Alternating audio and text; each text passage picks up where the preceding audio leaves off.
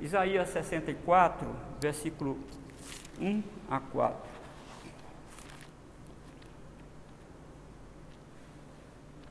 Isaías 64,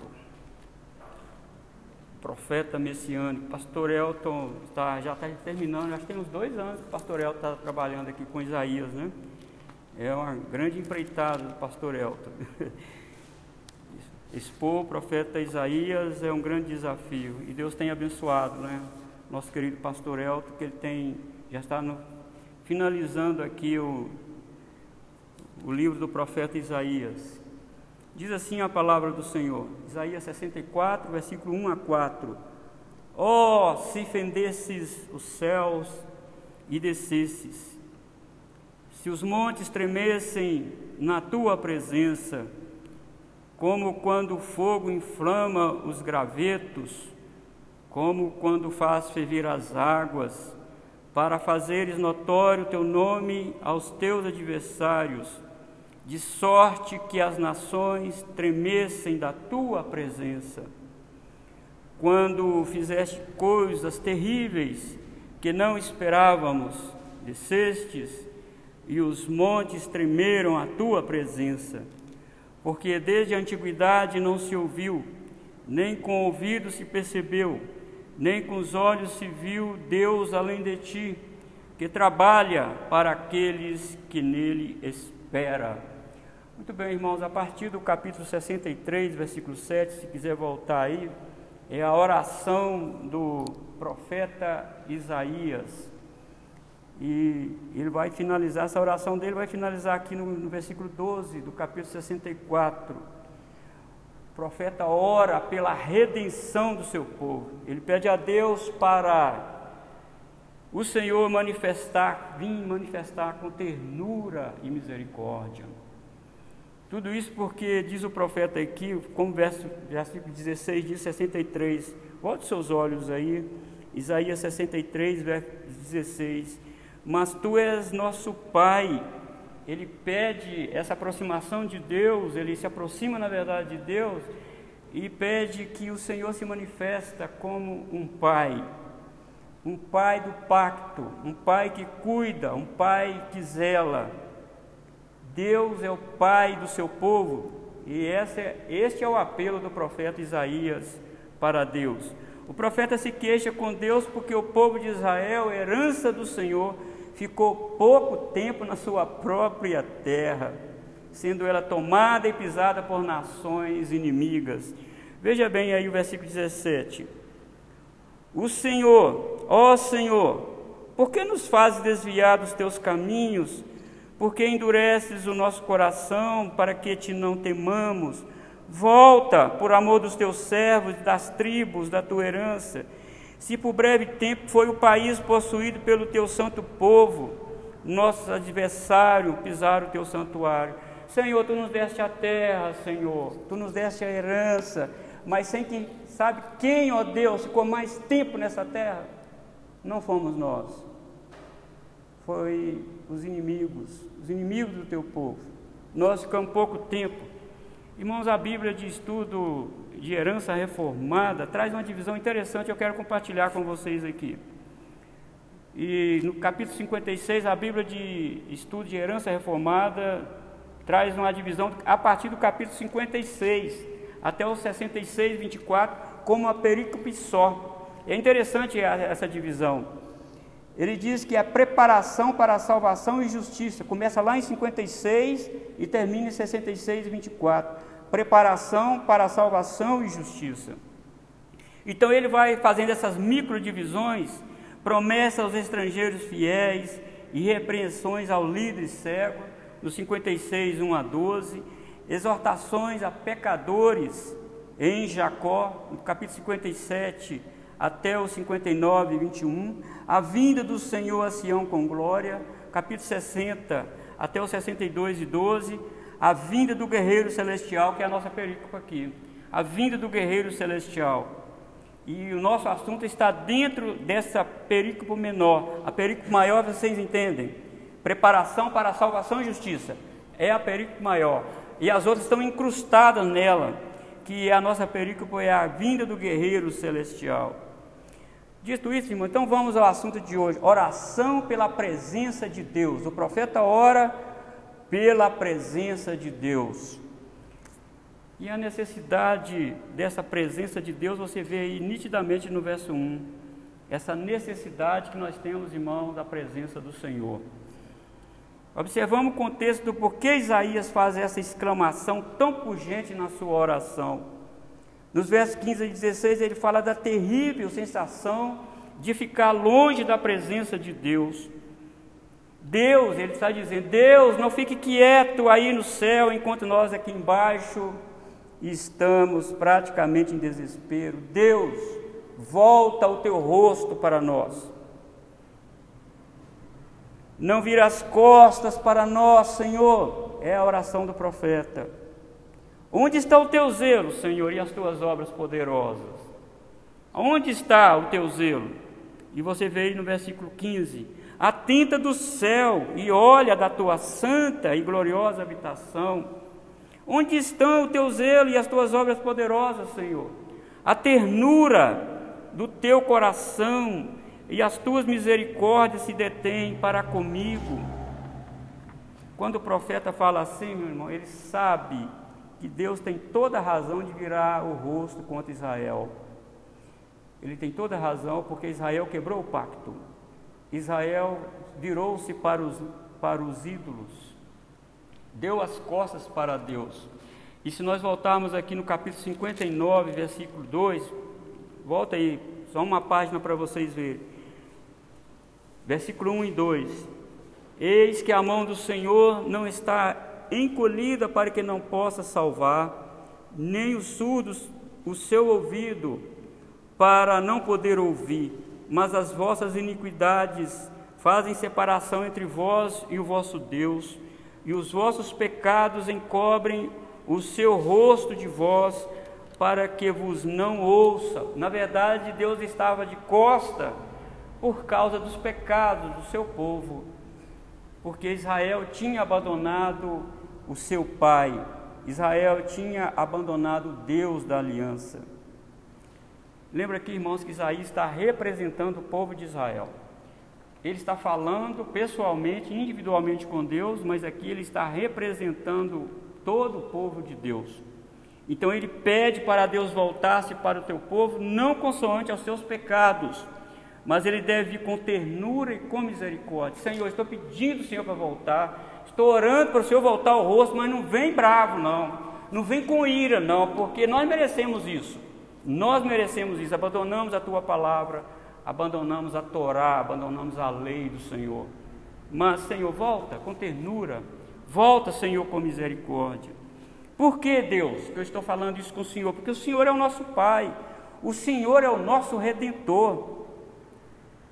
Irmão, se Deus não intervier, se Deus não cuidar de nós como Pai, se Deus não nos resgatar desse estado de coisas que nós mesmos nos envolvemos, irmão, o que será de nós, da nossa família, se Deus não tiver, não voltar por, para nós com ternura e misericórdia? Se Deus não voltar, irmãos, como Pai, como Redentor, o que será de nós?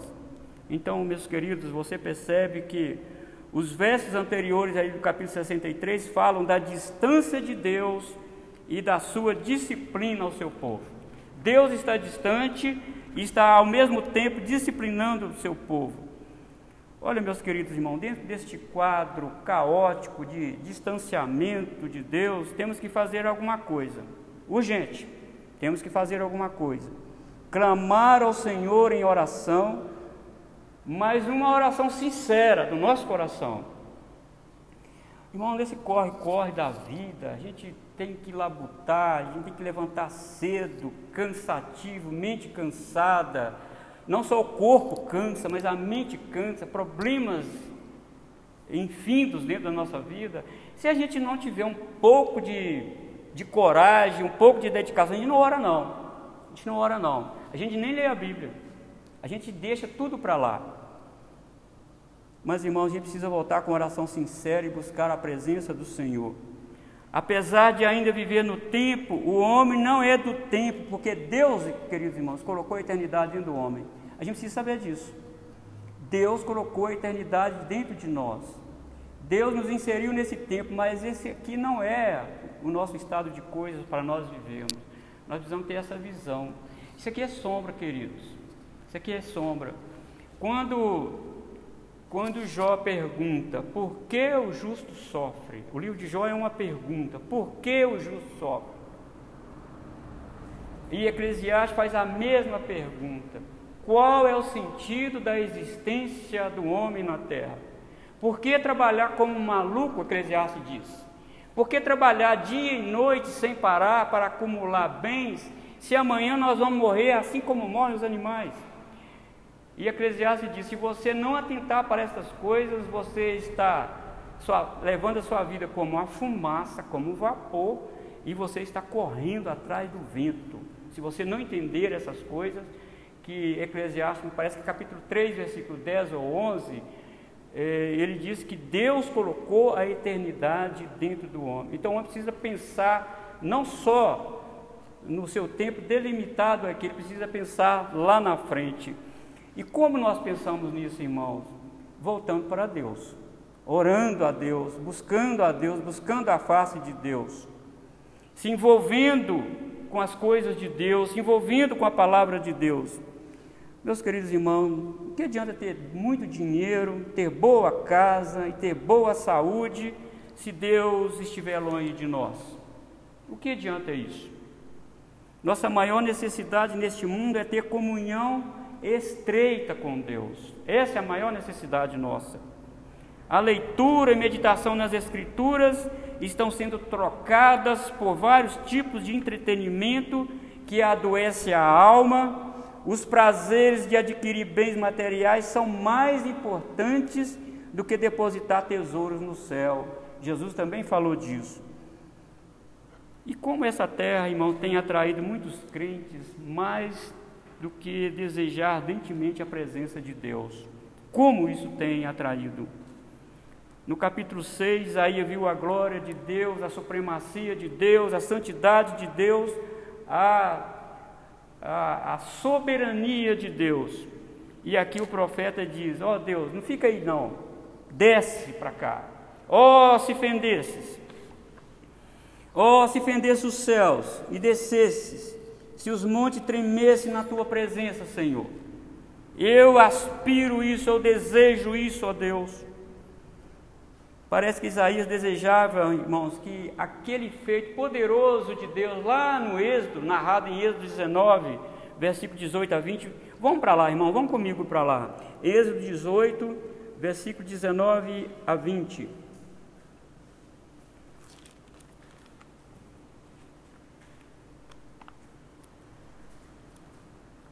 Na verdade, é Êxodo 19, né, versículo 18 até o 20.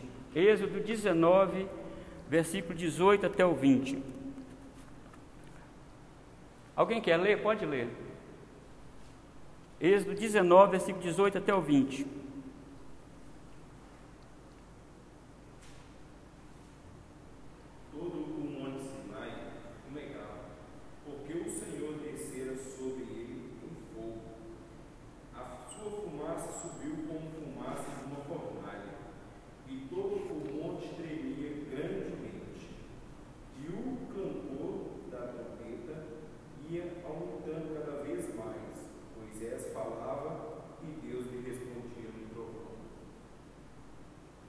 Até o 20. Descendo o Senhor para o cume do monte Sinai, chamou o Senhor a Moisés para o cimo do monte. Moisés subiu. Ó oh Deus, se o Senhor descesse como o Senhor desceu lá no Monte Sinai, eu entendo, parece que Isaías está lembrando desse texto, onde Deus desceu lá no Monte Sinai, o monte tremeu, a presença de Deus foi gloriosa ali. Deus falava com Moisés, Moisés falava com o povo e o povo voltava a pergunta para Moisés e Moisés falava com Deus, Deus respondia. Parece que Isaías está aqui. Oh Deus, podia repetir isso de novo no nosso meio? Podia, é, essa é a ideia do versículo 1 aqui do, do capítulo 64 Oh, se fendesses os céus e descesses, Senhor, Se os montes tremessem na tua presença, como outrora o Senhor fez. Ô, irmãos, eu sou daquela, daquele crente que a gente precisa sim buscar isso de Deus, a gente precisa buscar essa, essa comunhão gostosa que faz inclusive a nossa, a nossa pele tremer, sabe? Buscar isso de Deus, a gente precisa disso, irmão. É, e às vezes a gente fica nos envolvendo, envolvendo, envolvendo, nós vamos enchendo a nossa cabeça com problema, com problema de casa, com problema na empresa, com problemas, N problemas, e às vezes nós nos esquecemos do principal, que é, ó oh Deus, o Senhor descesse, Senhor. Ah, se o Senhor descesse. Mas os, o que acontece se o Senhor descer? O que acontece? Veja comigo o versículo 2 aí. Como quando o fogo inflama os gravetos, como quando faz ferver as águas, para fazer notório o teu nome aos teus adversários, de sorte que as nações tremessem da tua presença. Ah, que acontece quando ele vem com juízo sobre os inimigos do povo de Deus? Irmãos, sempre quando Deus apareceu extraordinariamente, lá no antigo pacto com Israel, sempre quando Deus apareceu desta forma, é para proteger o seu povo e vingar o seu povo, seus inimigos. Sempre foi assim. Sempre. E o profeta orou aqui que Deus olhasse para o seu povo. Aqui ele não se contenta somente com o olhar de Deus. Ele exclama com desejo profundo para Deus descer rasgando os céus. Podemos, irmãos, pensar na descida de Deus para julgar o seu povo, e o contexto reforça essa ideia, porque o verso 18 do capítulo anterior diz isso. E tem a presença de adversários aqui Veja bem, capítulo 63, versículo 18. Só por breve tempo foi o país possuído pelo teu santo povo. Nossos adversários pisaram o teu santuário. Ó Deus, desce e vinga isso. Senhor nos deu a terra. E está certo que nós pecamos contra o Senhor. Mas vem com ternura, vem com misericórdia e vinga, tira esse povo da nossa terra. Ó oh, irmãos, essa também é uma oração que pode ser remetida para os dias do anticristo, onde a igreja será severamente perseguida, severamente perseguida, diz Paulo. Tanto Paulo como João diz que a igreja será severamente perseguida. O falso profeta, queridos irmãos, está ganhando proeminência dentro da igreja, dentro do evangelicalismo, na verdade. Literalmente, o anticristo preposto pelos falsos profetas entrou literalmente no santuário de Deus. Paulo diz em 2 Tessalonicenses que o anticristo virá e entrará no santuário de Deus. E é uma maneira de um anticristo entrar no santuário de Deus é através da falsa mensagem, do falso profetismo. E ele vai enganando as pessoas. Quando Deus desce, ele altera o estado das coisas dentro da igreja, queridos. Ele altera. Podemos pensar sobre a nossa situação agora. Há muita frieza espiritual. Muitos perderam o entusiasmo e a alegria por Cristo. Muitos. O envolvimento com o mundo e as coisas que no mundo há estão distanciando as pessoas de Deus. E precisamos orar para Deus descer com poder em nossas vidas e fazer mudança visível na igreja de forma geral, no meio do povo de Deus. Ó oh, Deus, desce, fervilhe o nosso coração. É o que o versículo 2 diz aí. Inflama esses gravetos, Senhor. Como fogo inflama os gravetos, como quando faz ferver as águas, ferve, ó Deus, o nosso coração. Ferve os nossos sentimentos por ti. Volta, Senhor, para nós. Para qual propósito, irmão, devemos orar para Deus descer? Para que os nossos adversários vejam a grandeza e o poder de Deus. Para que as nações tremam diante da tua presença Aqui vemos um ponto da grande obra missionária da igreja, porque as nações conhecerão e temerão diante de Deus mediante a pregação do Evangelho. Desce, Senhor, e desperta o teu povo. Desce, Senhor, e desperta o teu povo para o evangelismo do nosso bairro, na nossa rua. Faz ferver esses gravetos, ó Deus, queima esses gravetos. Ferve essa água, Deus, desce. Faz isso que para qual propósito? Versículo 2 está dizendo aí.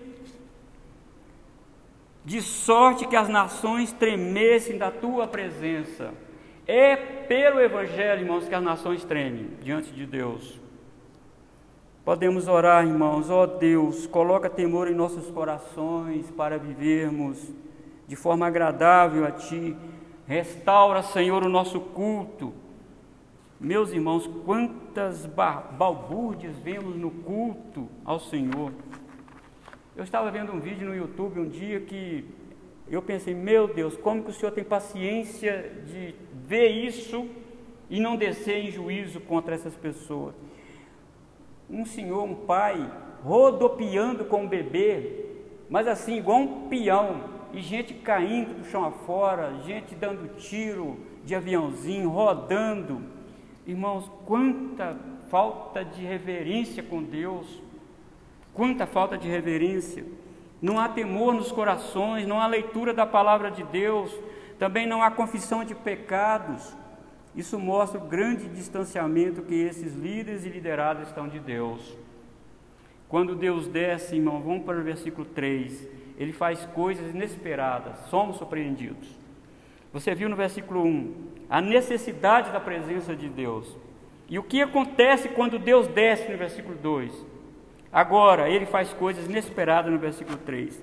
Quando fizestes coisas terríveis que não esperávamos, desceste e os montes tremeram à tua presença. Isaías está sempre se reportando para a história de Israel e a incursão divina no meio do povo de Israel. Isaías sempre está se reportando a isso. Isaías está relembrando os feitos poderosos de Deus quando abriu o mar. Quem esperava Deus fazer aquilo? Nem Moisés, irmão, esperava Deus fazer aquilo. Deus abrir o mar.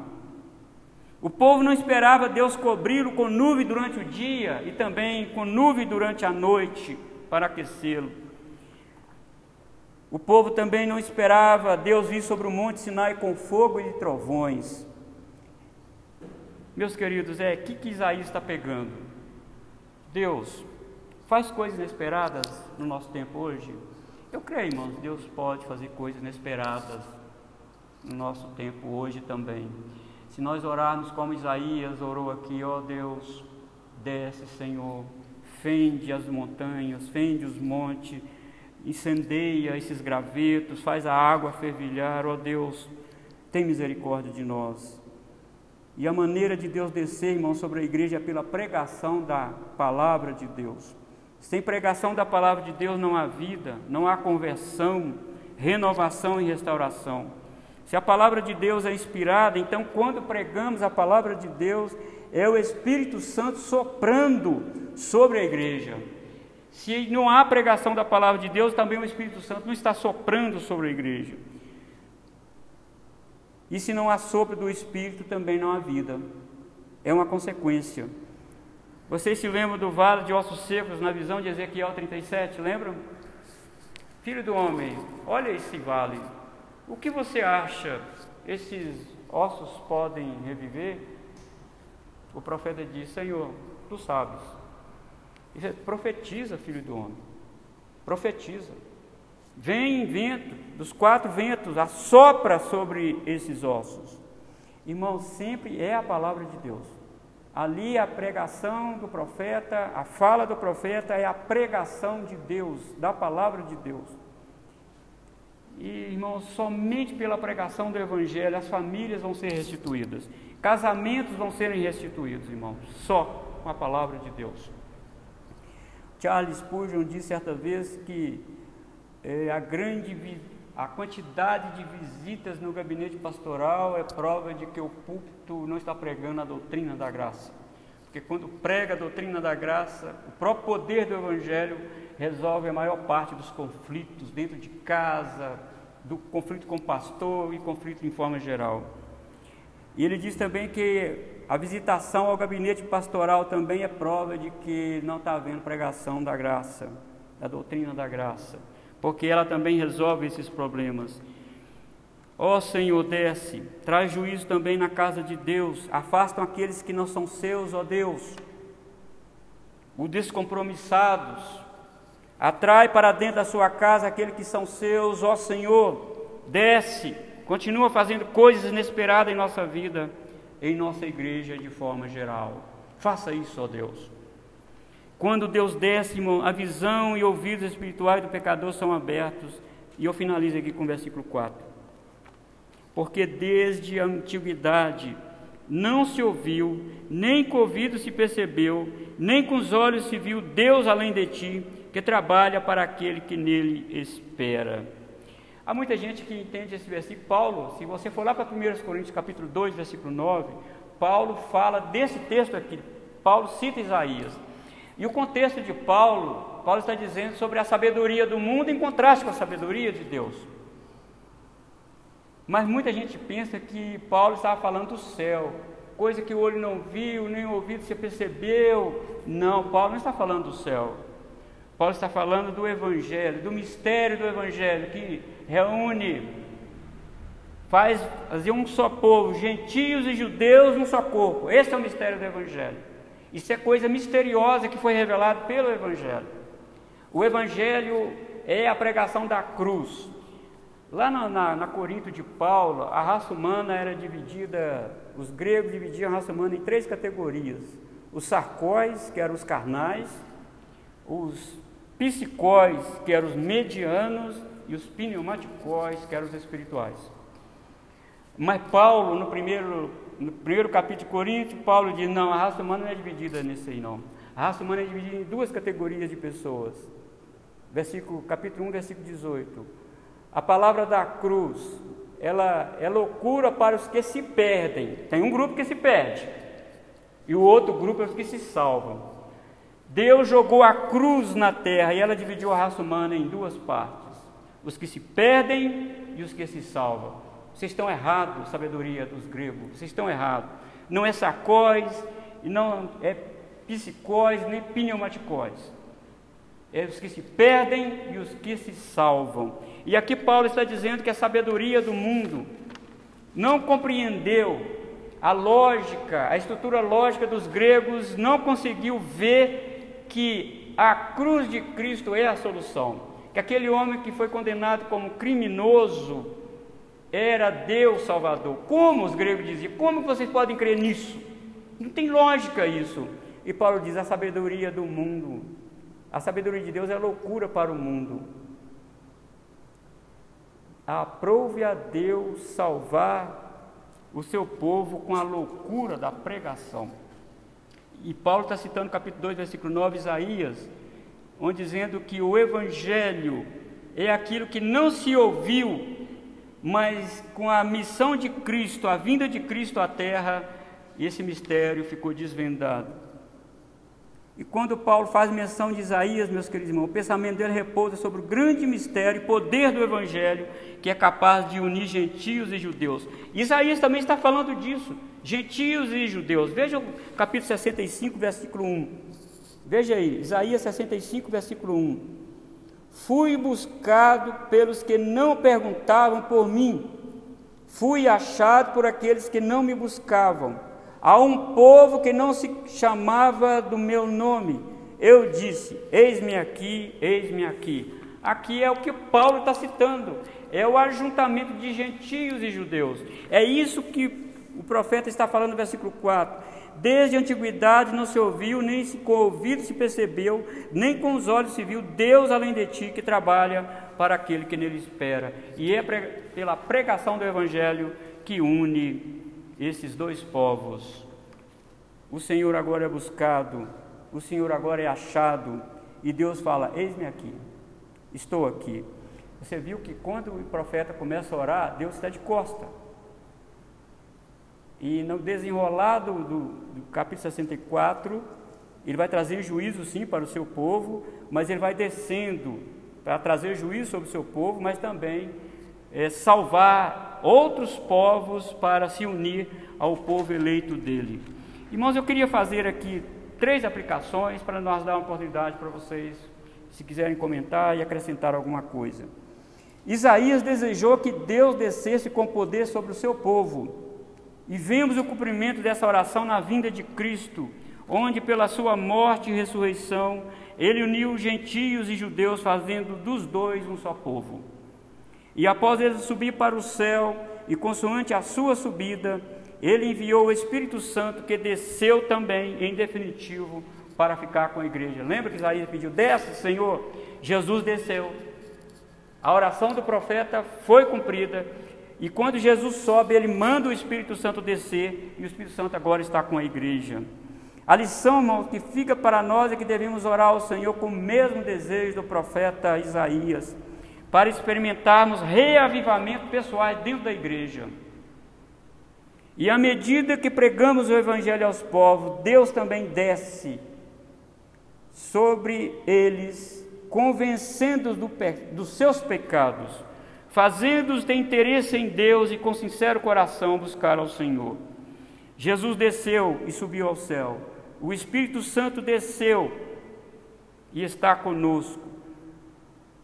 Mas, irmãos, mas os nossos pecados ainda, às vezes, vão nos distanciando de Deus. E quanto mais nós deixamos o nosso pecado, que tenazmente nos assedia, nos rodear, nós vamos ficando desanimados com Deus, ficamos desanimados com o culto, ficamos desanimados com a pregação, ficamos desanimados com os ensinos, ficamos desanimados.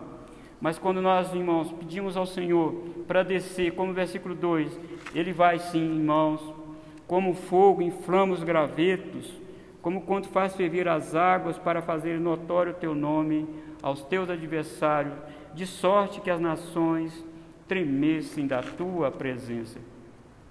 Sem a pregação da palavra de Deus, o Senhor não desce sobre nós de forma íntima e compromissada. Precisamos pregar a palavra de Deus. Precisamos continuar pregando a palavra de Deus.